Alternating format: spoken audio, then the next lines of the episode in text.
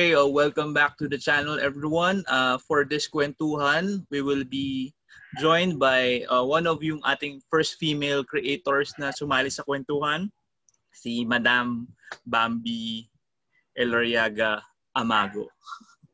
Hello. Hello, Jan. Hello, kayo. viewers. Ah, uh, ayun, gaya ng nasabi ni Jan, ako si Bambi. Ah, uh, ako yung writer So I can't draw for shit. Sorry. Uh, can I can I say that? yeah, okay so, I I make comics but I don't draw. I am a writer. I've written most recently yung Doobie-Doo Asks, which is a, mm. uh, one of the finalists for the first ever pick-off. And then also yung mga Carnal comics, including Carnal Tales and Carnal Banahaw.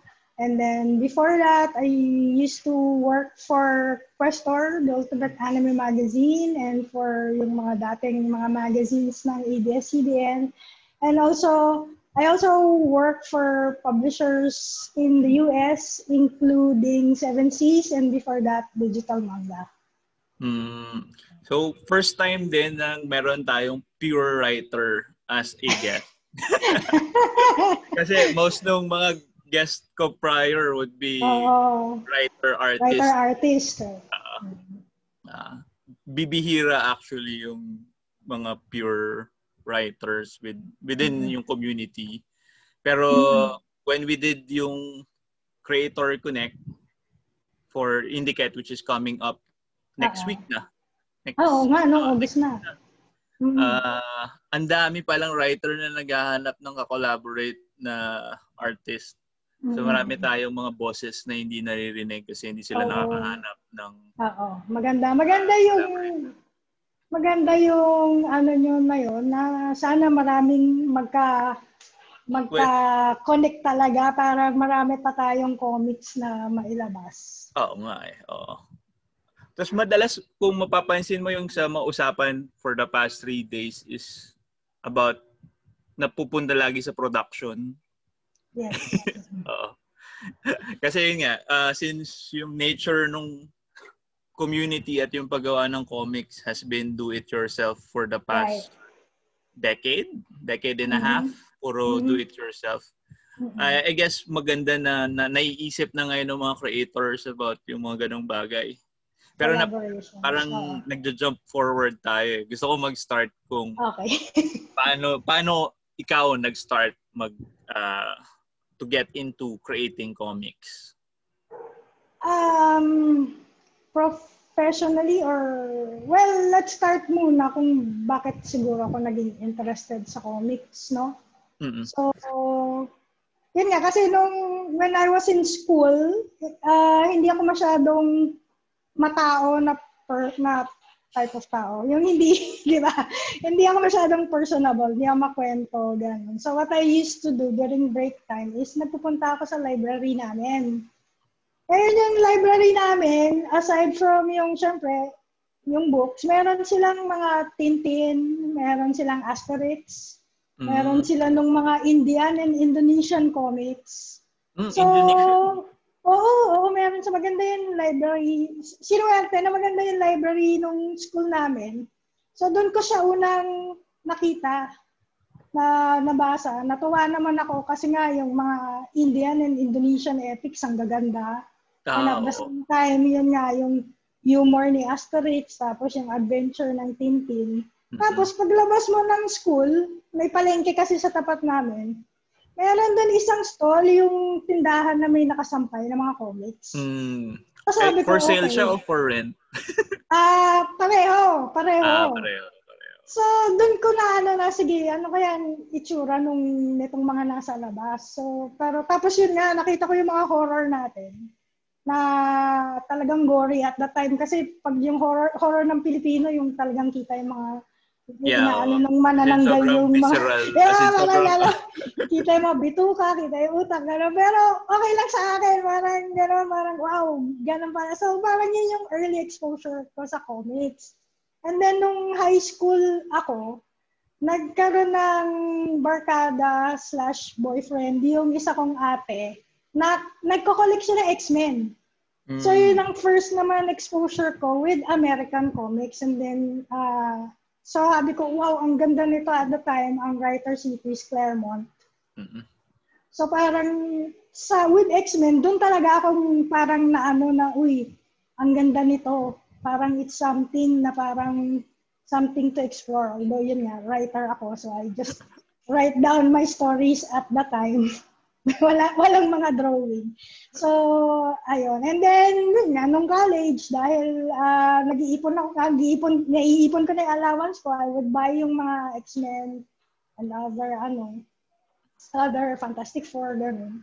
Yeah. Uh, when I went to college, nag-journalism ako, so writing.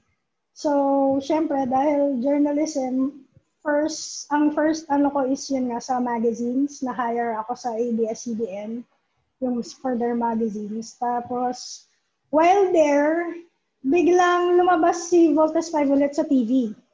Mm. So dahil, oo, so dahil uh, si Katulit si Voltes 5, nagkaroon ng mga groups, para mga fan groups. At the time, mga mailing list pa lang sila eh. Uh, Yahoo groups, gano'n. Uh.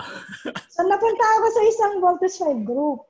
Eh yung mga ibang members doon, nagtatrabaho pala sila doon sa company na nag-license kay Voltas 5, who at the same time, they were also the publishers of Questor noong 1970s. Mm. So naisip nila, balik natin yung Questor. And then they knew kasi that I was yun nga, uh, a journalism graduate working for ABS-CBN. So they approached me to be the editor-in-chief. Na syempre, for me, wow, opportunity, di ba? Ano yeah, Voltas 5. So lumipat ako. Lumipat ako sa Questor. And I wasn't really thinking then of making manga or comics. Pero kasi parang dumating yung opportunity kasi um, yung Questor dati, may Voltes 5 na comics. Nireprint mm. nila sa bagong sa bagong Questor. Tapos medyo maganda yung reception. So parang pinitch namin dun sa publisher, bakit hindi tayo maglabas ng iba pang comics? So ako at saka yung isa pang editor, si Igor, who also writes kasi creatively. So gumawa kami ng mga original works namin. At the same time, dahil siya, yung publisher ang license holder ng Voltes 5, nag-propose si Mark Navarro at saka si Alden Veray na bakit hindi tayo gumawa ng sequel? Kasi sa'yo naman yung property eh. So we can explore parang sequel. So naglabas ng sequel ng Voltes 5. Tapos, ayun, nagkaroon... Big uh, Camp Big Five. Oh. So, from Questor, nagkaroon ng spin-off publication, yung Manga Mania, Questor XT Manga Mania. Hmm. Where, aside from Voltes 5, yung iba, original na mga IP. Oo nga. Um, um, featured. So, hmm. ang first na comics na lumabas sa Questor would be a a reprint of 5, the old a, rep, oh, oh, oh. a reprint of Voltes 5 na manga. Oh, oh, As in original manga ng Voltes 5. Mm. Oh, from yes. Uh, mm. Tapos ni Tapos after na nun, you guys decided na maglagay uh, din Oo, yung which is yung Gokit sa Questor pa lang muna, which is yung Gokitomo And then yung sa akin, which is Ocho del Dio. Del Dio. Oh. Saka yung Noperabo din ni Igor again. Oh. Tapos meron yung, pang iba din, yung yeah, oh, na, Dream, na, Dreamwinder. Na, na, naalala ko kasi marami pang iba. Ano uh, yung status ng mga original na comics na yon? Would you be, would it, pwede nyo ba siyang ilabas on your own? Pwede. Alam ko pwede. Kasi ano eh, uh, yung IP kasi sa amin, Si Voltes 5 lang syempre, pwede ang hindi pwede. Oh, syempre si Voltes 5. Pero yun, pero yun nga eh, sa amin naman yung IP. So, pwede. You could always, ano, kasi, I mean, Uh-oh. ang ganda nung, ano, yung gawa niyo ni Jen, yung Ocho del Rio. So, Uh-oh. if may possibility na mailabas yun. As in, nailabas mo ba lahat ng stories mo for Ocho del Rio? Or... Natapos siya, yes. So. Uh, Kasi parang, I think, eight lang din yata siya. Kaya, kaya parang play of words. Ah, parang, parang eight, eight installments lang din yata siya. Natapos ko naman yung story. As hmm. for kung mailalabas ulit, wala ako nung files ni Jen. And I don't think baka wala, wala din yatang record si Jennison. Unfortunately. Oo. Oo. Uh, ano so, lang, quick trivia para sa mga uh, nakikinig. Yan si Jennison, naging kaklase ko yan nung college actually. Ah, okay. Para uh, kayong uh, One subject lang, mechanical drawing sa... Okay. Um, ko alam ba siya nag-mechanical drawing kasi di ba ar- ar- archi shifty. Galing siyang architecture. Tapos oh, yata. Sa advertising. Oo, oo, oo. oo. Pagkakalam ko, hindi, hindi niya na kailangan mag-mechanical drawing. Baka pre-rec na subject. I, I guess, oh, I guess. Kasi parang weird. Kasi if you come from architecture, parang sobrang basic na yun eh. Oo. Oh, oh, uh, pero naging, yun lang. Yun lang yung natatangi kong subject na naging kaklase ko siya. Kasi iba yung block niya. ah. So, yan lang. Trivia lang. At saka ano pala, kasi baka hindi kilala, hindi nila kilala. Sobrang galing ng manga oh, artist na si Jenison. Oo, oo, oo. Um, ano siya, naging trivia, trivia din for others. After ng kanyang stint dito with Questor, uh, nakuha siya sa Singapore. Naging, yeah. naging the, office mate niya si Art Germ. Oo, so, si So, ganun, ganun kagaling si Ganun siya si kagaling. Yeah. As in, uh, ano siya, uh, parang na, nakita yung artwork niya, tapos uh, within a week, finly uh, over na siya to Singapore. Ganun kagaling correct. si Jennison. Ganun siya kagaling. Tapos, so, right. kung familiar sila sa Caliber Comics, which was mm-hmm. yung client ni Imaginary Friends ni Stanley Lau, uh, ni Art German. Uh, Art German. Most nung sequential work doon, ang nag-art direct ay si Jennison, di ba? Mm-hmm. Correct. Uh, no, kasi si Jennison yung by nung time na yon would be the one more experience doing yung yung sequential right, Kasi, oo, kasi ano eh, even before na nabalik yung Questor, nag-aaral pa lang siya, nag-work na siya for the for our publisher eh. Mm. Doing yung artwork. So student pa lang siya nag-start na siya with yun nga, yung Telesuccess Productions, doing artwork and stuff. Pero syempre, uh, hindi siya full-time kasi nga estudyante pa siya. Ah, Pero yun nga, maaga siyang, maaga siyang nag-start sa kanyang ah. career. Marami may crush doon dati. Eh. Kasi nag-drawing siya ng mga Rurouni Kenshin doon sa likod. Oh. Yun lang na oh, naging, naalala. Naging Jenison appreciation, ano na to. Eh. Shout out kay Jen kung ano uh, ka. Kung, kung, kung mapanood niya to. so balik tayo dun sa ano na, na, uh, natutuwa ako dun sa laging kwento ng usual na creator na kaya sila nagke-create is before kasi nila nahanap yung crowd nila. Kasi lahat sila is more on yung maka, yung hindi naman uh, uh, lagi silang on their own. As in, hindi sila pala kaibigan, hindi sila pa hindi sila pa, pala usap sa ibang tao. Yun yung common ground din. Parang yun yung common na uh, nangyayari dun sa pag nag-uusap kami. yung uh, na ano nila. May kukwento nila lang, na... Hindi ko lang sure, pero kasi pag ganon na, I don't know if it's the same for you, na yan nga, pag hindi ka masyadong uh, sociable, hindi naman anti-social, no? Pero yung hindi lang masyadong maano sa tao, you're just sitting there in your little corner, mas nakaka-observe ka kasi. Mm, totoo. Di ba? Parang mas nakakaano ka na, okay, sarang etong tao to, ganito yung galaw niya. Etong tao nito, ganito siya magsalita. So eventually, kasi yun nga, if you want to be a creator, parang I think kung magaling ka mag-observe, lalabas yun sa ano mo eh, sa work mo, na even if you are not that kind of person, makaka-relate kapag yung, kunyari, ano na, yung taong nagbabasa is like that. Like, eh, if I can give an example, kunyari yung, yung kay Manix, yung news, ano niya? News hardcore. News hardcore. Yeah. Manix is not a journalist, di ba? Pero I come from a journalism background. And you can, ano, makaka-relate ka na, oo nga, ganyan yung buhay journalist. Pero hindi siya, di ba? Parang, yes, he works for the Inquirer. And even yata si Rafi Timais nagulat kasi parang once or twice lang yata nagpunta sa newsroom. Pero nagulat siya na, ang, ang sabi din niya na yun nga, ang galing mag-observe nitong taong to kasi nakuha niya yung mga ganito ganyan, di ba? So if you want to create and make a character or make a story that is relatable, parang mag, maghasa ka ng observation skills mo. Oo, totoo yan. I think, I think, di ba? I think yun yung ano na uh, advantage of being quiet and not being noticed a lot Di ba? Hmm. Kung mapapansin ko rin, karamihan ng mga bata na nakakasabay ah. ko, lalo na nung may wife kasi mas member ng SKP. Hmm. So, samahan ng kartonista ng Pilipinas. So, makikita mo doon yung yung observation skills nila talaga.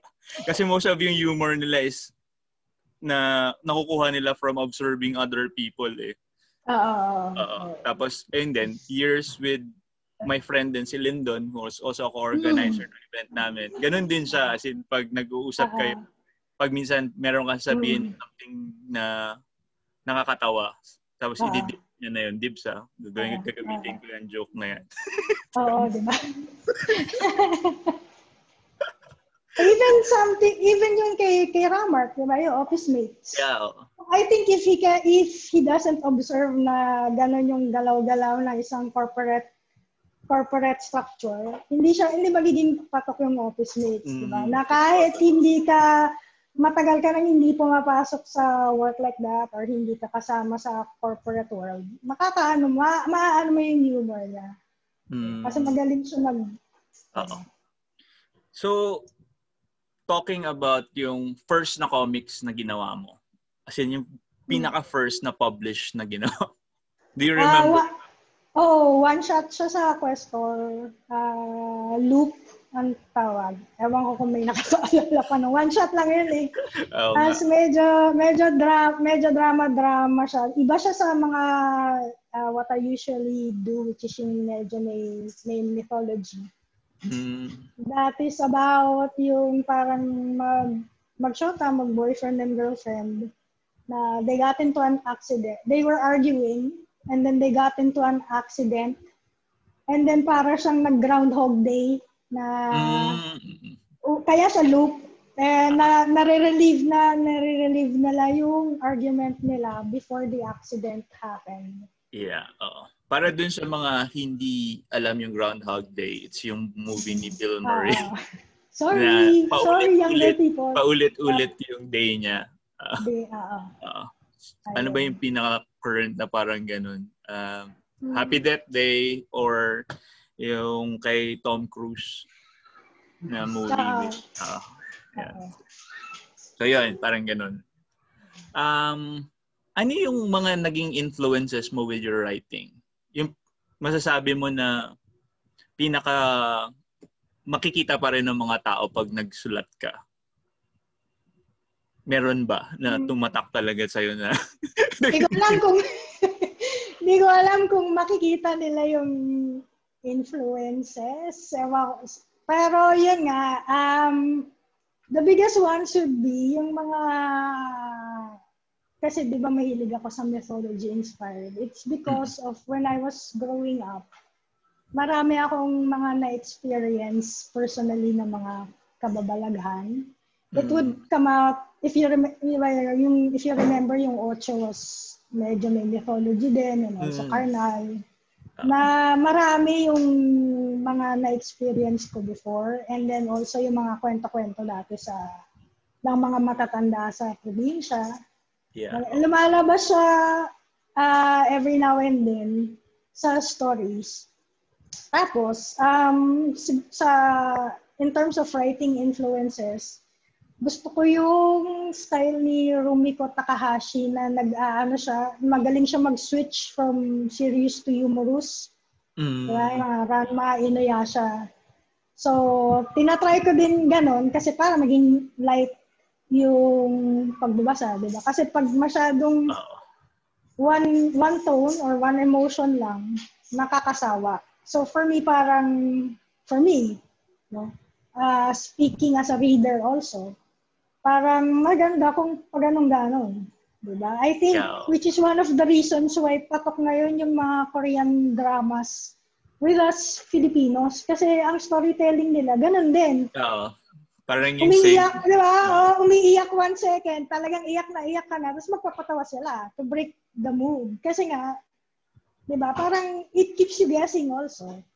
Hmm. And then, in terms of, uh, ano, uh, I try to, ano din yung suspense and mystery ni, ano, ni, anong pangalan niya? okay lang. Ang pangalan ni 20th Century Boys. Si, si Rosawa. Rosawa. Influence, hindi alam. Naku, well, Rosawa. Ayun. Ganun naman talaga pag tinatanong ka, usually hindi mo masagot. Mahirap pag at the top of your mind talaga. Anyway, yung magaling siya gumawa, mag-build ng suspense and mystery na kahit nakakailang volumes na, sustain pa rin yung interest ng, ng reader. Mm. And then, yun nga, sa horror, mga Stephen King, Michael Crichton, uh, syempre si ni Neil Gaiman, Sandman, mm-hmm. si Alan Moore. Hindi ko alam kung lumalabas sila, no? Pero, hindi ko lang alam. Baka yung mga nanonood parang? Huh? Di ba? Parang, masyadong mga matataas. Pero syempre, kailangan mataas din yung, you should aim for the best din. well, makikita mo rin, eh, lalabas din at lalabas yun. Yung kung, oo, oo kung, tsaka syempre, di ba, ambaw for an artist, sabihin ang kanilang idol, ganun din, ganun din kataas. Oh, Pero syempre, hindi rin kita kagad. Pero, um, as a comic book writer kasi sobrang iba iba yung perspective kasi sabi mo nga hindi ayan uh, uh, ako man nakakapag-drawing ako ng onte as in onting-onti lang pero mm. mas ano pa rin ako mas mas gusto ko magsulat kaysa mag mag-drawing kasi iba yung visual cues right. ng totoong right. illustrator kaysa sa writer. Uh, halimbawa meron kang naisulat na bagay uh, iba yung nasa mind's eye mo. Pero pag binigay mo sa sa iba pang artist, iba yung hmm. interpretation nila. Tapos pag minsan mas nabubuksan ng tama yung true, point. True. True. So maganda siguro pa si yung ipasilip kung paano ka magsulat for your writer, mm-hmm. ay for your artist. Oo. Mm-hmm. Ano yung um, for me kasi yun nga, I am fortunate enough to be married to my artist. my uh, ang ginawa ko for him because tama tama ka eh parang iba yung visualize mo and then pag in-execute na niya parang oh iba yung execution and so, and a lot of times it's actually better mm. so uh, for him kasi napansin ko and also for Jennison then before parang they are like film directors by by nature. Mm, so I give them screenplay format. Hindi ako yung katulad ng let's say like sina Alan Moore, 'di ba? Na parang lahat ng panel panel 1 a dust mote is floating across the uh, yeah. window. Yung masyadong ganon na parang talagang ito-drawing mo lang kasi nakalagay na lahat, 'di ba? Parang na lahat. may may mga writer na gano'n. I'm not saying it's wrong. But for me kasi I saw the the yung creative process nila is like it's like you're giving your film to a director. And I wanted their creative input also. So a lot of times I would write a scene tapos biglang paano niya i-execute. So parang minsan mas maganda lumalabas. Diba? And then you will explain, oh, ba't ganito to? Ba't mo ginamit? And then yun nga, hindi, kasi, et, et, et, et, di ba? Parang, ah, okay, para you ex- explain nila yung creative process na yun. Kasi from this ano, di ba? Parang, so nagbe-build on the, so that the product becomes better. Di ba?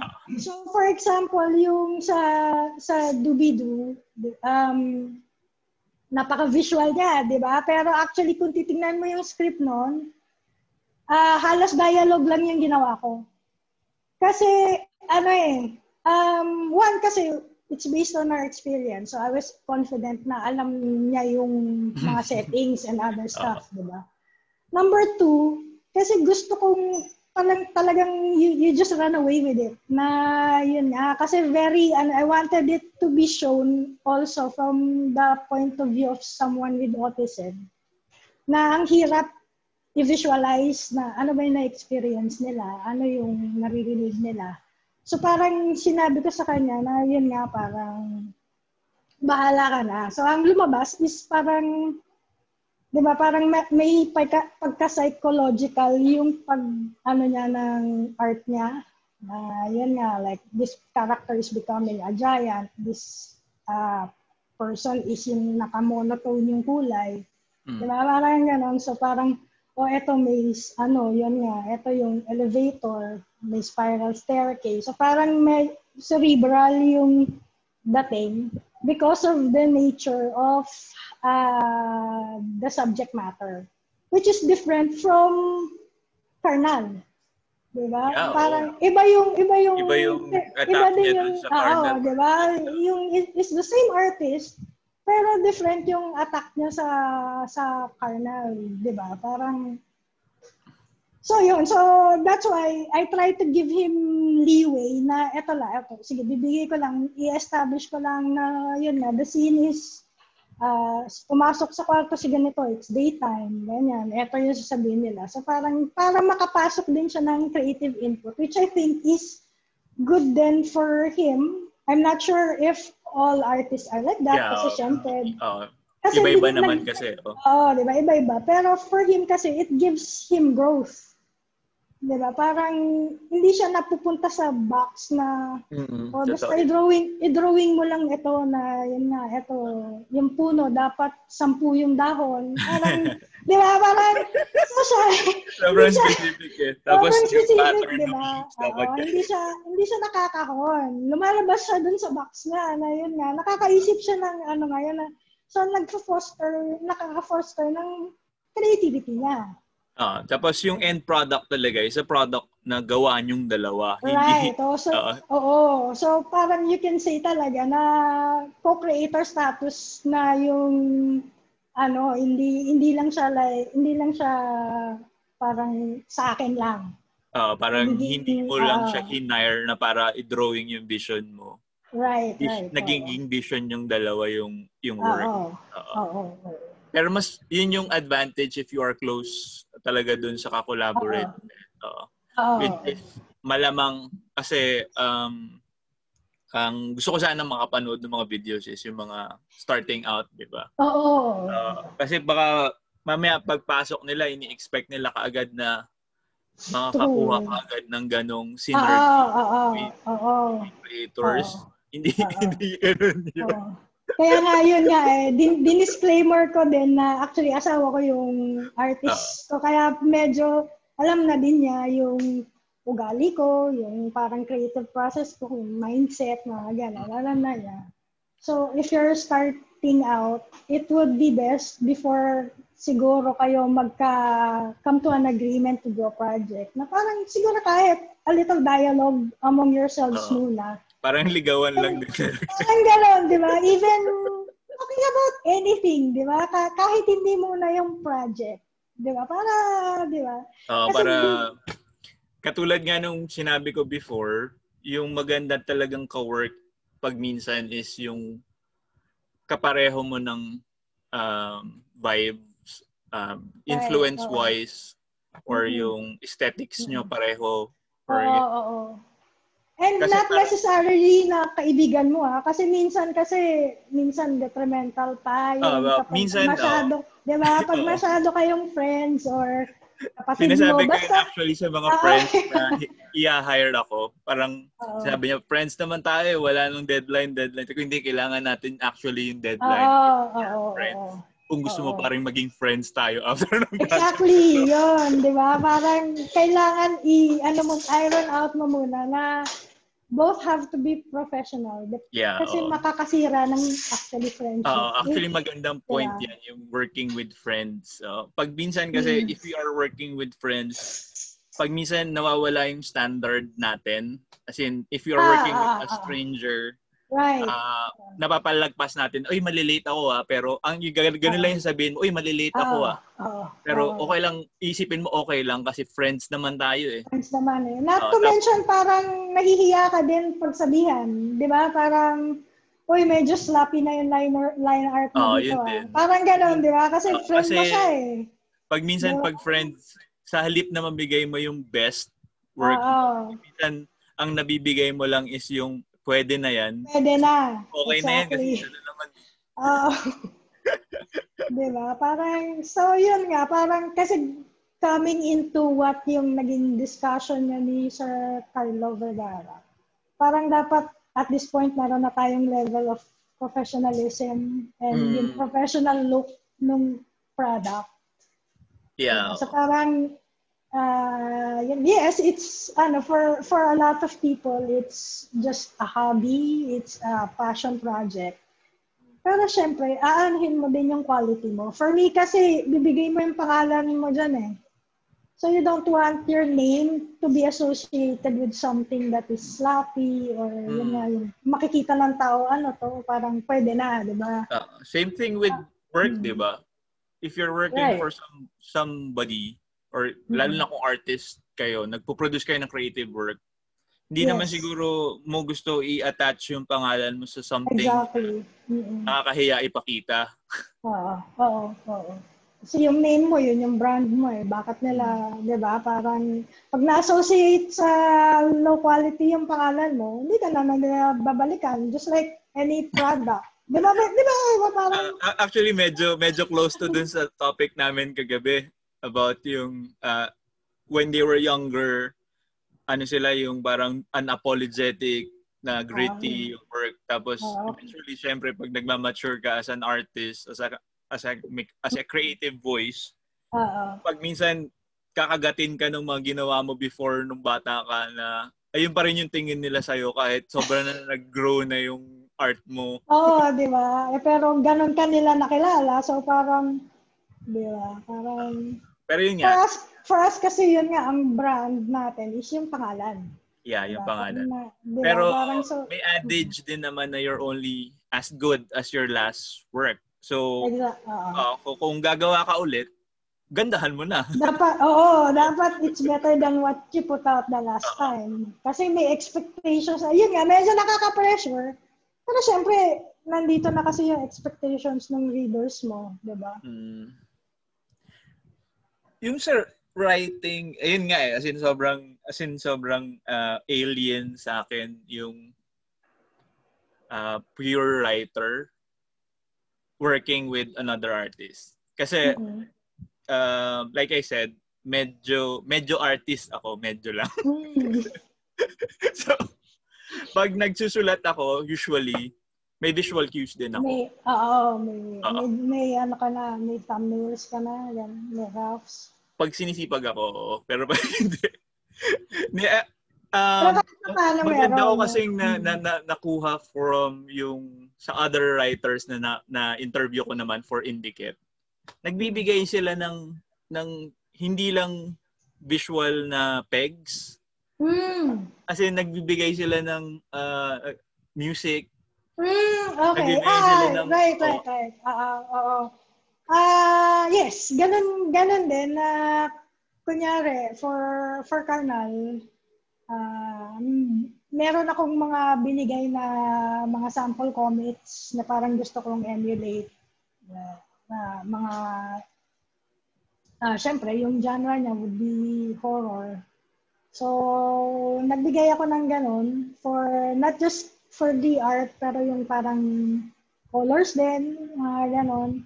Music, hindi masyado. Hindi siya, siguro yun nga, parang hindi ako masyadong ma-associate sa music. I like music, pero yun nga, um, hindi masyado. But I do give, ano, na napanood mo ba yung ganitong movie? Ah, oo. Ah, ganon. Nabasa mo ba yung ganitong comics? For the, for the visuals. Ayun, yun.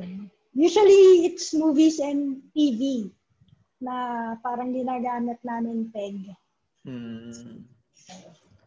So, ano ba yung tina um sa lahat na lang nagawa mong comics, ano yung masasabi mong yung pagbinasa signature Bambi Amago? Mm, Hirap. ang hirap. Ah, I think yung parang pinaka-recognizable na sa akin is Carnal because of the nature of ano eh kasi like if you like yung sa review ni Igor before nung binasa niya parang kasi alam din niya yung mga ginawa ko for Quest 4. So na ano niya right away na okay, parang Bambi na Bambi to. Mm. Um, I would like to be, for now, yun nga, I would like to be recognized for yung Doobie-Doo, syempre. I think, so far, ito yung greatest work ko at ni Roland na din. Actually, sobrang But- ano, sobrang bigat ng work actually nung ginawa niya Oo. for Doobie to Ask. Kasi uh, as a parent then of a of a boy na nasa spectrum, Mm. na namulat din ako na meron talagang community of parents, of people na living with yung uh, situation na ganun. Na dati naman is hindi ka, hindi mo alam. Mm. So, mas nagiging understanding ka pag minsan with uh, behavior ng kids. Mm. O, kasi pag hindi mo alam eh, hindi mo naman alam yung, like kat- katulad ng meme na sinasabi na hindi mo naman alam yung pinagdadaanan ng, Mm. Mm. ng Mm. tao na yun. So, Mm. ayun, mas- mas nagiging understanding ka sa situation. Yeah, which is which is yun nga parang for me yun ang goal ko because lalo na for uh, children like my son and your son because I I see your son during conventions din eh magaling ma ano parang pag first mong makikita it's like they they they don't have any conditions Yeah, oo. which is actually minsan it's detrimental to them because sometimes when nagpresent yung would- condition, oh. ah pag nagpresent yung condition, eh. ah, ah, pag nagpresent yung condition, doon nagkakaroon ng misunderstanding na ah, maarte tong bata na to. Uy, ba't Oo. nagwawala yung bata? Yung parents niya, hindi marunong mag-parent. Di ba? Yeah, Parang- yeah, yeah. Yan yung mga bagay. Oo, di ba? Kaya gusto kong, parang naano ako na gusto kong maglabas ng libro na ganito. Kasi sa ngayon, sa Pilipinas lalo, parang di pa natin naiintindihan masyado yung condition na to ha. Kasi yun nga, parang usually sabihin yung bata pasaway. Paluin mo Yeah. lang yung bata na yan, titino na yan. Di ba? Parang, ganun na, na, nasa ganun level tayo. So parang, for me, the best feedback na natatanggap ko are from readers na yung hindi usually comic book readers, but yung they would say, oh, I learned how to better tolerate my nephew kasi naintindihan ko na siya. Yung mga ganon. Oh, I'm not autistic but I am disabled myself and I saw my childhood when I was Hmm. reading yung ganon. So parang for Actually, yes. ba, Oo. Diba, Actually, parang, ako din as a an adult, parang napapansin ko na siguro nasa spectrum din ako. mm, kasi, kasi, as in, ang dami kong mga quirks nung bata ako na if meron ako nung um, yung na-diagnosed ako earlier, meron Ah. malamang na na-figure out nila na ganun. Oo. Ah, 'Di ba? Parang it also in your case, meron din mga ganon na pag nabasa nila, at least it makes them understand themselves better. Na, Mm, kasi yeah. minsan kahit tayo, ginajudge natin yung sarili natin, di ba? Na parang, oh, ang weak ko naman, oh, ang bilis ko naman magalit, oh, ang bilis, di ba? But if you read something like that, parang, okay, it's it's probably because I have a condition. And knowing that, parang alam mo na kung paano i-manage. Yeah, it, it leads to, ano eh, it leads to, it's either, yun nga, parang you will seek help or magre-research ka on your own na oh, yeah. okay, ganito pala yung mga dapat na ginagawa. At least may ganon, di ba? With mm-hmm. understanding, uh, it leads to yung parang management, di ba? Mm. Saka eh, yun nga, pag may nakilala kang ganun din, ala, hindi ka masyadong ano din na judgmental yourself, di ba? Na, parang, ano ba to? Parang um, nakakatakot medyo naman mahirap, to. Kasi yun yung mahirap na part kasi na intindihin eh, na yung ang mad- madalas na deficiency mo would be social interaction. Yes. Uh, Oo. As in, e- anything else, yung proficiencies mo with yung mm-hmm. academics mo or yung technicals mo, everything else, normal yun eh. Pag minsan nga, exceeding ka pa ng normal eh. Pero mm-hmm. yung social interaction, yung gauging uh, how others would react to what you're doing. Yeah. Tapos yeah. reading a room, reading yung mm. reaction towards what mm. you're doing. Yun yung mahirap mm. eh. Kaya pag minsan, uh, ako self-assessment lang din naman. In, ayun ata yung root of why I am not a sociable. right. Kasi uh, pag minsan, uh, I catch myself na baka hindi nila magustuhan yung sabihin or, or something. So, hindi ko na lang, hindi na lang makipag-interact. Oo, oo, oo. Diba? Parang yun nga. Parang ako din before, parang even if sa school, I would see my friends, friends ko na yun ah iwasan ko sila. Hindi dahil hindi dahil suplada ako or anything, pero kasi parang ayoko nung parang nararamdaman ko na uh, hindi ko ma-effortan. Yeah, oh, Nakausapin sila, 'di ba? Parang so iwas na lang parang gano'n. Yung 'di ba? Which is yun lang gusto kong maano na try to understand na people like this are not suplada or maarte or ganyan, antisocial.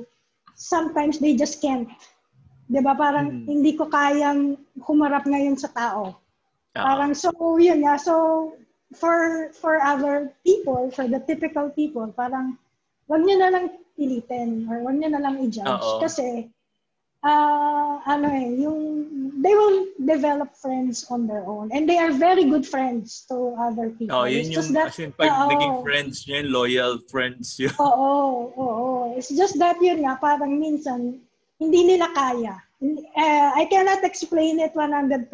Pero yeah, may, uh, mahirap talaga they, they just can't. Oo. Ay, may question ako. Kasi yung Carnal was hmm. released 2018, 2019? 18 siya. 2018. Mm-hmm. 19 kasi, ah wait, ah, yung Banaha was 18, yung Tales was 19. Was 19. Okay. Ah. So, Questor closed down What year? 2004. 2004. Uh, wala kang ginawang comics from 2004 uh, ano, to 2018? Me meron, for Seven Seas, yung 2007, nilabas namin yung Moonlight Meow. Ah, Moonlight Meow. Oo. Oh, oh. And then, yun lang. Kasi we were working for Seven Seas and digital manga. So, ang ginagawa namin ni Roland doon is basically adaptation. Mm. So, siya yung gumagawa ng pag-retouch and letter. And then ako, for digital manga, nakahawak ako ng editing and proofreading. And then for Seven Seas is yung adaptation, which is yung kukunin mo yung raw translation from the Japanese and then aayusin mo, i-adapt. Bale, kasi Seven Seas is primarily North America. So you yeah. will turn the script from being very Japanese to something na more relatable to North American English-speaking audiences. Yeah, oh. Ayan, iba pa iba pang discipline uh, yan in translation. Iba yung, uh, yung iba kasi direct mm, lang eh. Pero, uh, pero uh, kailangan yung face-to-face din yan eh. Sa atin kasi na as manga reader, siguro mas familiar tayo sa scanlation, which is yung talagang wala si, yung Japanese translated from the Japanese. But since it's being handled by a publisher, syempre, you have to sell it to a wider audience. Although ngayon, parang medyo nag-evolve na. Kasi dahil kilala na si manga eh. Diba? Yeah. So parang uh, there are some editors who will try to preserve yung Japanese talaga. Dati kasi, like, uh, kunyari, yung mga festival, ganyan. maghahanap ka ng equivalent sa uh, American. Pero ngayon, ano, ano na? Ngayon, wala silang pakialam na yun nga, ito, it's a fest, it's a summer festival for, kunyari, fertility. I-explain mo na lang yun. Parang preserve na nila yung Japanese-ness. Yung, uh, yung cultural aspect uh, ng uh, Japanese. Oo. Uh, uh, Kasi siguro, Hindi na nila tina-translate to something yes. na pwedeng mas maintindihan nung... Oo, oo. Kasi parang, ano eh, nag, parang yung core audience niya is parang more on fans na, na nakakaintindi na, na a lot of times, marunong pang mag-Japanese talaga. Yeah. As opposed to before, parang you're trying to get mainstream audiences. Kasi, may mm. pros and cons yung ganun, di ba? Kasi if, oh. if you are catering to a, yung casual readers, mas madali ah, nilang paano yun. Pero parang ang nangyayari ngayon is uh, nagpapander na sila towards yung the fans. Purist mga purist. Oo. Oo. It depends on the uh, pero yun nga, eh, ano siya, eh, balancing uh, naman talaga yan eh. Mm-hmm. So, translating, no? As in, mm-hmm. oh, ibang, totally iba pang Iba, uh, Ulat yan. Iba, yung, iba pa siya din sa... Dati, when I was still working with Seven Seas. Yes. Nag, mm-hmm. ano sila, nag-license sila for French Oh, okay. Oo, sa France. Oo. Uh, uh, Tapos, ang work primarily ko for Seven Seas was post-prod. So, book okay. design, uh, layout, letters. Tapos, letter ako ng French version. French. na hindi ako marunong mag-French. Oo, oh, mahirap. ang hirap, no? Akala ang, ng tao latag-latag lang. Pero di, ang, ang, ang ano lang, ang rule na ginagawa ko lang doon is dapat di ako magbe-break ng word kasi hindi ko alam yung proper yes, breaking mo, ng word. Correct. Yun nga eh. Paano eh, lalatag ng may putol. Eh minsan weird pa yung shapes ng balloons sa manga, uh, di ba?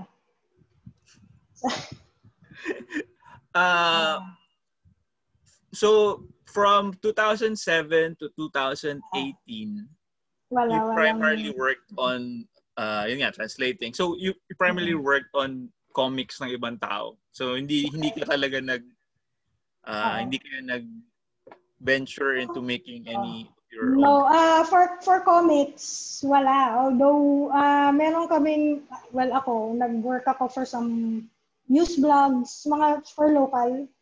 Mm-hmm. Pero, Pero I remember, around 2007 din ba yun? Kasi meron kayong Condo Cats? oh, ano, web, kayo. web, oh, oh, diba? hindi hindi pa namin alam na web comics ang tawag talaga. Oo, uh, oh, wala, wala pang wala pang tawag doon sa comics na sa internet. Pero kasi akong vlog, tapos yun nga, um, at the same time, nag-adapt kami ng pusa. So, uh, naisip lang namin, edi actually ako, naisip ko, pinilit ko siyang mag-draw. eh, na yun nga, eh, ano, i, isa comics natin yung mga ginagawa ng pusa. So, ayun. Which is, oo nga naman. Nga, nilabas, nilabas ko sa... yung mga pusa. Oo. Diba? So, parang at the time, wala pang webcomics, at saka hindi pa big deal yung mga internet cats. So, parang, so pioneer din kami doon. so, ayun. So, nagkaroon kami ng short-lived webcomic blog. So, medyo matagal yun, ha? From 2007 to 2018. So, mm-hmm. ano yung nagtulak sa inyo pabalik ng local uh, comics? Um, yung parang desire to be part of the community again. Actually, kasi nung nagpunta ako sa isang MIDF, International Book Fair, napunta ako dun sa sa booth ni Tepay. Mm. so, pero before that, before that, malaking break, no? So, parang exposure ko is yun nga sa Pastor Culture Crash sa local. After that, wala na akong, ano, wala na akong exposure sa local kasi nga nag-concentrate kami sa yun nga, licensing ng manga for US. Hindi ko nga alam na nagko-Comic-Con kayo sa UP. Hindi, oh, talagang totally unaware. Eh, ayan, ayan na naman. Diba? Ito na naman yung proof positive na sobrang insular ng community na wa, pag pag oh. kinut off mo yung sarili mo sa ano, di mo talaga maririnig. Mm-hmm. Because after, can we used, we used to have, di ba, na yun nga, Anime Quest, tsaka yung oh. C3Con, yun yung parang, after that, after ng mga conventions and comic work noon, talagang totally nawala, nawala sa radar ko yung local. So, itong, siguro, it was 2016, 2015, basta mga early 2010s, ganyan. Punta ako sa book fair nakita ko yung booth ni Tepay. Kasi, maano ka naman sa booth ni Tepay kasi magaling siya mag-decorate talaga. Oo, oh, magaling decorate. Yung mga halahalaman. So, nakita ko may mga, oh, parang ano to, tapos mga comics. So, parang, nag-browse ako, tapos sabi ko, wow, ang galing na pala ng mga ano, parang, hindi siya derogatory, pero yun nga, parang ganito na yung quality, di ba? Parang, and then they were, so, syempre, kina, kinausap ko, uh, self-published. So, parang walang, although yun nga, although may mga anino na din at the time, parang, parang a lot of it was yung, yun nga, kasi nakita ko yung makta niya, tapos yung tabi ko, ni Mervin. So, sabi ko, wow, ano na, yun nga, parang, it's very Filipino, But the quality is talagang maaan mo na yung pang world class na. Oh, exportable na. Oo, di ba? Pwede, na, pwede mo na i-market abroad. Ganun na yung quality nung uh, books na not kasi yun nga eh, parang naka, naka-catch up na yung printing natin eh. Mm. Diba? Na, not just yung not just yung skill ng artist, pero pati yung printing kasi na, uy, maganda na. Di ba? So, ayun. Nakita ko na ako, may mga ganito pala. So, hinahanap ko yun. Pagka-uwi ko dun sa, sa ano, sa MIDF, so nabasa ko na, hinahanap ko, may, ko na yung mga sumunod. Like, kunyari, ta, syempre, yung, kasi try pa lang, di ba? Parang, sa tabi po, one. So, pagkabasa ko, tinry kong hanapin sa mga national bookstore, fully book, yung mga ibang works nila. So, ayun okay, consistent yung quality, no? But, and then at the same time, yung anak namin, uh, he entered preschool na. Yung school niya, ang um, isa dun sa yung sa, sa mga teachers doon, yung wife ni BK, ni Bernard Peña. So, nagka usap-usap kami de. Syempre, nagkaalaman na yun nga. At that time yata, they were siya at saka si PJ we're working on Buster yata for Chapsoy. Oo. So, naghahanap yung Chapsoy ng iba pang books. So, mm. ayun, na, na-mention niya na naghahanap ng iba pang stories to publish si Buster. So, nag-pitch ako. Napili naman ni Chapsoy, yun nga yung Karnal. So, ayun, through Chapsoy and through uh, uh, meeting Bernard, naka, naka-attend kami ng Comic-Con. Tapos yun nga, na, dun sa Comic-Con 2018, yun nga, nalabas namin yung Banahaw. Ano yung um, tawag dito? Sa Banahaw, um, may pinagbasihan ka bang personal experience doon sa Banahaw? Oo. Uh, Oo. Kasi parang ganun yung nababasa ko dun sa pagkakasulat nun eh. Oh, yung uh, mainly yung first character na lumalabas. Actually, nagulat ako na hindi siya masyadong alam pala. Hindi ko alam kung dahil dun lang siya sa place namin, yung si Pai. Pero ah. merong ibang mga version parang, kasi yun nga, tinry ko siyang hanapin sa mga books. Kasi syempre, uh, nagre-research din ako. So, hinanap ko siya sa mga mythology books na meron ako. Tinry ko din siyang hanapin sa Aswang Project. Nagulat ako, wala. Parang, although yun nga, merong variations of the story na nangingidnap ng bata, na yun nga, nilalagay sa sako, ganun. Parang, pero yun nga, yung word na sipay, hindi siya... Oo, kung, oh, hindi siya common. Parang, so, ayun, pa, panakot siya sa amin nung bata kami na kailangan namin matulog sa tanghali. kasi kukunin kami noon. Pag nasa pag nakita kanyang nasa kalye, eh kasi dati sa probinsya pag sinabi mong after lunch tanghaling tapat talagang walang tao, di ba? Parang so matatakot ka talaga.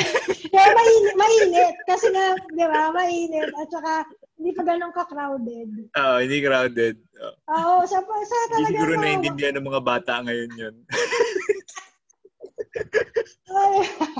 parang mabibilan mo pa lang yung bahay sa street. So talagang, pag sinabing 1 o'clock, 2 o'clock, eh mainit, wala talagang tao sa labas. So syempre, yung mga matatanda, dahil gusto nilang siguro matulog din. Uh, matulog din. Pagtutulogin ka din nila. Sabihin nila, matulog ka kasi kung lumabas ka ng kalye, kukunin ka ng sipay. Uh, so, mga ganun na stories. Yung iba, actually, yung ibang creatures, uh, lumabas na siya dun sa una kong comic sa Castor, sa 8.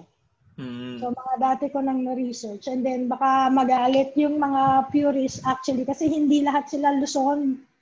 May mga creatures. oh, may mga ganun na mga creatures na, di ba? Ayaw lang yung hodgepodge Oo, di ba? May mga, ngayon kasi may mga purists na yung dapat ang context mo Mindanao, dapat oh, ang in, so, ito, Bisayan creature to, ba't siya nasa Luzon? But pag nagkwento ka ngayon, ano, di ba? Pag hindi ka, wala kang connection oh, dun sa tribe na yun, tapos ginamit mo, parang, oh, along, how dare you?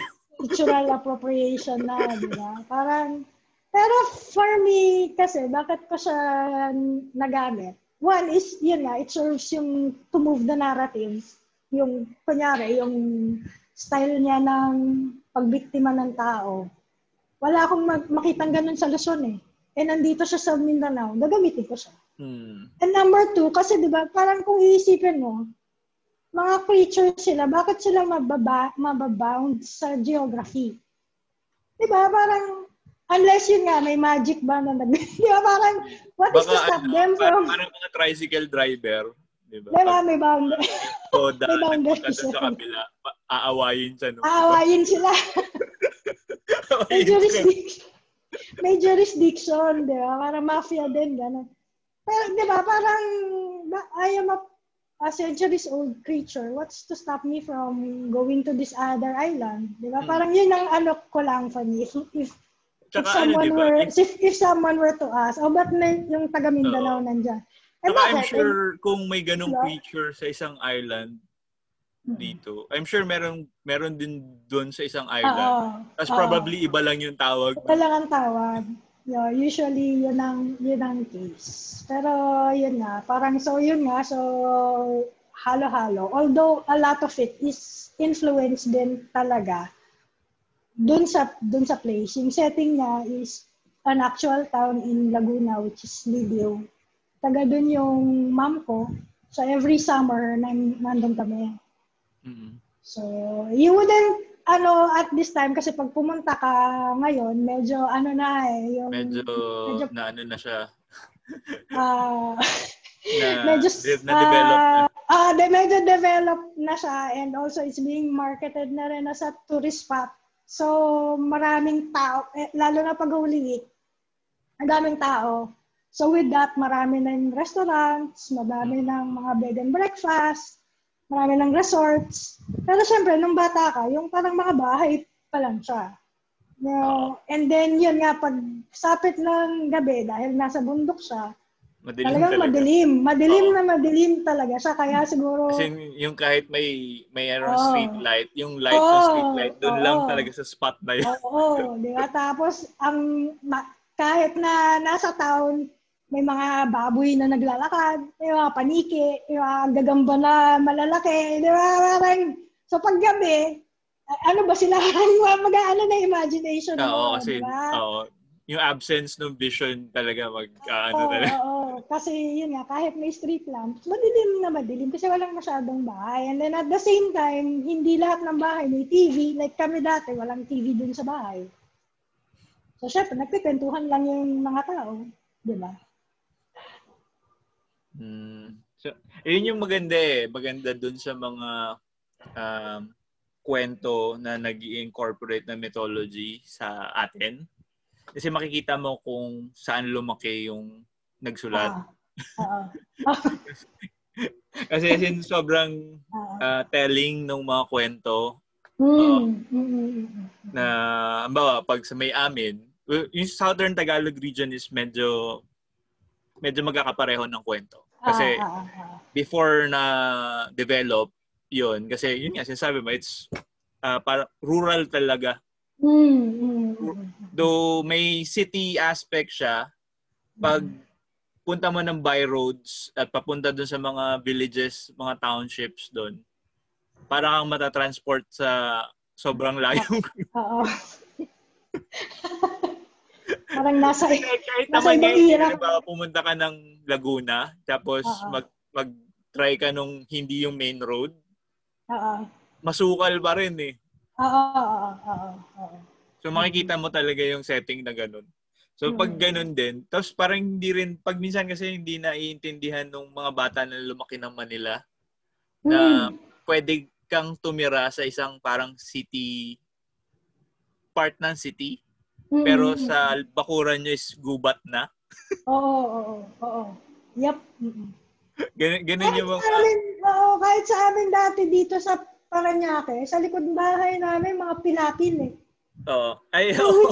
Lang, kasi dati, gano'n lang para niya. Kaya yun nga. Oo, oh, as in, gano'n din yung Makati actually dati. Di ba, oo, di ba? Kaya lang, paglabas mo, may kalabaw. Which is sadly, na hindi nila, ano na ngayon. Parang, oo, oh, sobrang nag-iba. Nag-iba yung mukha ng Maynila. Eh. hmm. So, going forward, uh, are you planning to release more uh, Carnal books? Yes, yung second uh, end okay, installment. It ended uh, in a cliffhanger. Yes, may, may, may part 2 siya, which is yung ending volume, which is yung Carnal Cristobal. Uh, okay na yung script nun. And then, um, nagsa-study na lang yata siya ng kung paano niya i-attack. Nagagawa na siya ng cover studies. But for yun nga, yung panels, I think nag-aano pa siya. Naghahanap pa siya ng kanyang mga inspiration. Uh, siguro madalas to matanong is, how long is yung writing process mo pag nagsusulat ka? Kasi meron akong kilalang mga writers na Oo. magsasabi sa'yo na magsusulat siya ng blurb lang ah, blurb. Uy, kailangan ko ng blurb para sa Oo. ad na to. So, give me 10 minutes. 10 minutes daw. Oo. Tapos mga apat na oras na, hindi pa rin nagagawa yung blurb na yun. Or meron naman yung mabilis talaga na pag, oh. ay, pwede mo akong gawa ng copy. Tapos, yun, bigay kagad. Tapos, mm. eh, yung pagsusulat ng comics, medyo long form. Mm. Uh, so, gaano mo katagal siya sinusulat? Iba, iba-iba eh. Kasi, like, like an artist, di ba? Parang hindi mo naman pwede sabihin, or i-draw mo nga yung ganito. Hmm. Mahirap, di ba? Oh, mahirap, Parang, di ba?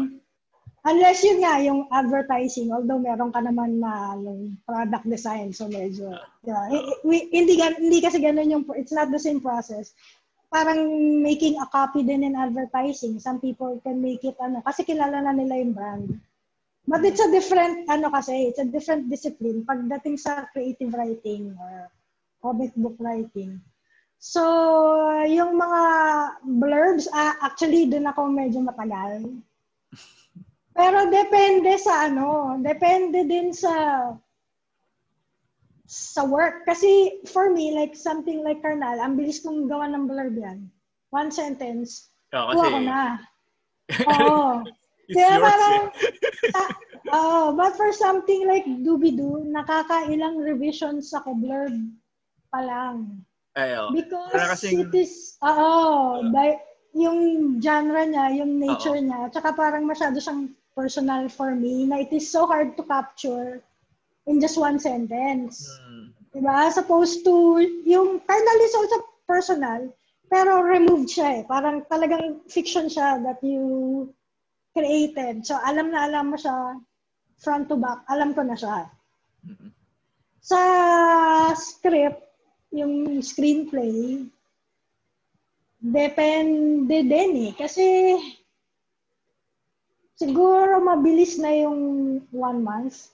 Mm. But with comics, especially since yun nga, dahil collaborative yung process namin, uh, I can finish the script and then when he starts drawing, when he starts breaking down the panels, minsan nag-iiba. So I have to revise.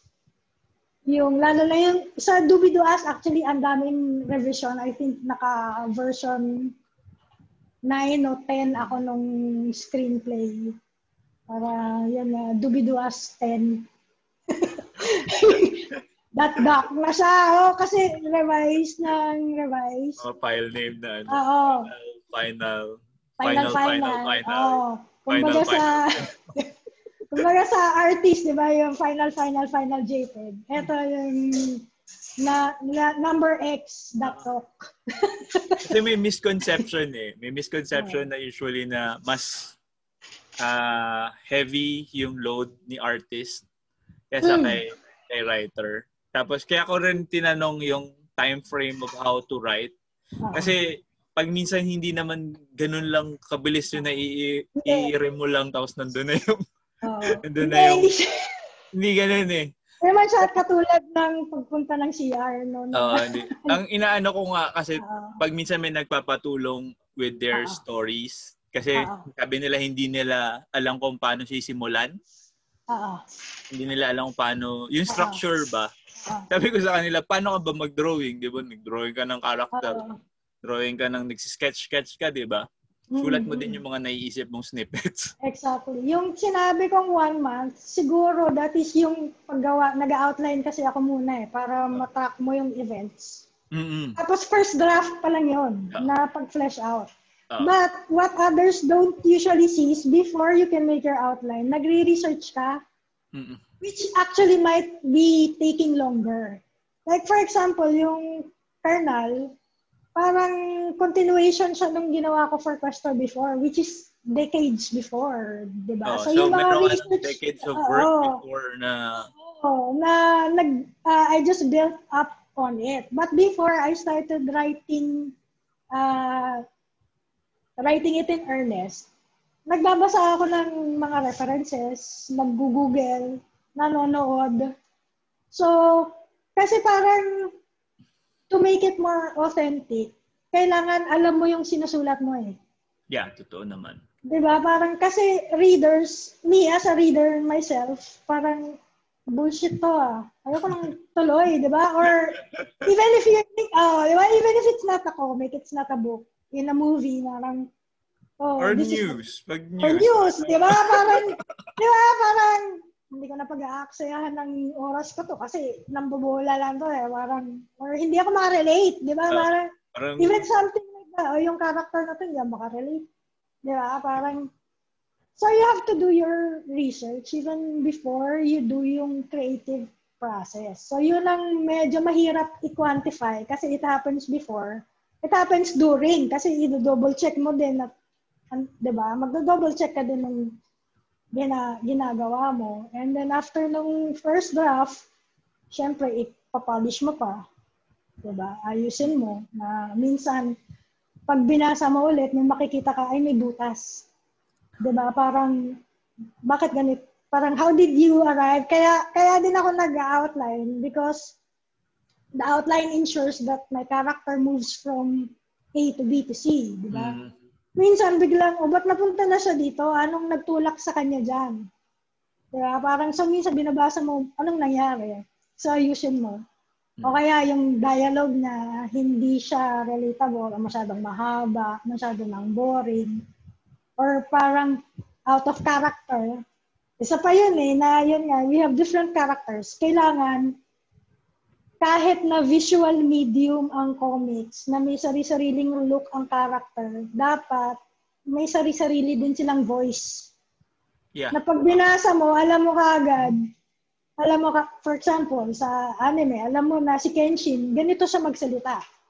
Diba? Kahit pumikit ka, alam mo si Kenshin yung nagsasalita. Alam mo si Kaoru yung nagsasalita. May sari-sarili silang tinatawag na voice. So, minsan, magsusulat ka, parang, teka, hindi niya sasabihin yan. Oo.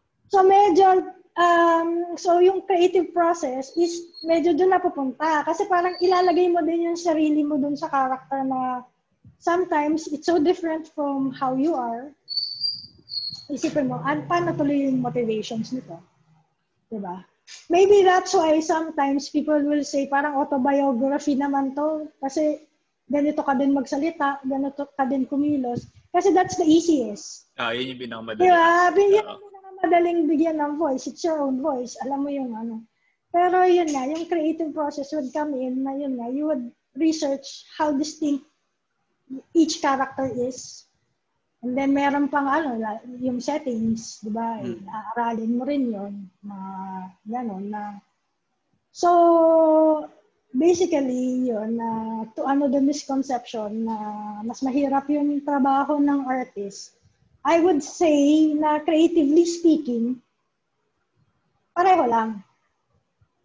'Di ba? Parang may ano, 'di ba? Parang may creative process din naman na pumupunta oh, sa writing. Sa writing. Lagi ko nga sinasabi dun sa mga gusto magsulat. Magsulat. Kasi magsulat ka. Ay mo, di ba? Oh, as in, isulat mo. Kasi, oh. kasi marami yung nagkukwento lang o may kwento. Oh, oh, oh, Pero katulad nga nung na, meron akong paborito saying na, na nakuha ko yung yung daig nung pinakamaikling lapis, yung pinakamahabang memorya. Mm. Kasi ang ibig sabihin nun, pag may naisip ka na naisip mo na cool siya or worth it na i i i cultivate, gawin buo, sulat mo write it down. Mm-hmm. Tapos yun nga, pag pangit yung idea mo, tapos binalikan mo sunod, edi meron kang record ng pangit na naisip mo. Or kung sobrang ganda naman, may record ka ng sobrang ganda. Correct, di ba? Ayun nga. Yun Saka yung for, mag- for, ano, for comics as a medium, kasi yun nga, visual siya. You would think it's visual, so why do you buy it? Do you buy it for the art? Siyempre, for me, ang parang pinaka-favorite saying ko for comics is you are attracted by the art, but you come back for the story. Uh, yung ano Kasi, di ba? Parang, in, you'll stay in for the story. Oo, oh, parang, oo, oh, di ba? Parang kapag walang kwenta or um, well, unless yung ang habol mo lang talaga is yung art. Kasi oh, sobrang ganda. Meron namang, oh, oh, sobrang namang ganda ng na, na art. Wala ka lang pakita sa kwento. Oh, lalo, na if yun nga na, kunyari, bumili ka ng manga or French comic or German oh, yeah. na hindi mo naman pala naiintindihan kung ano nangyayari. Pero, pero sobrang art. attracted ka lang dun sa visuals. Oo.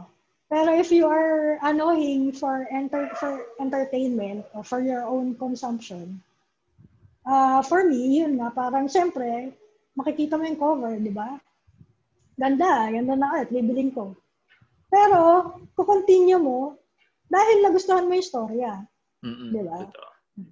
You'll buy yung next. Oh. Oo, kasi magaling yung, magaling si writer. Na, na-hook ka niya. Di ba? So, okay. So, medyo marami na tayo na pag-usapan and everything. Uh, thank you for your time ulit. Salamat din. Uh-oh. Sana may mga, if, lalo na if there are first-timers who want to get into comics, sana may mga napulot kayo. na Marami yan. Use, na useful. lalo na yung, ano, lalo na kasi yung uh, as artist na gusto magsulat, yun lagi lang naman yung uh, nag, parang pumipigil sa kanila is kung paano sila magsisimula So marami, okay. alam mo marami silang napulot sa mga sinabi mo. Sana about, na, thank you. Sana, uh, sana. Hmm. So thank Just you guys. Keep on uh, writing. Uh, yeah, Bye-bye.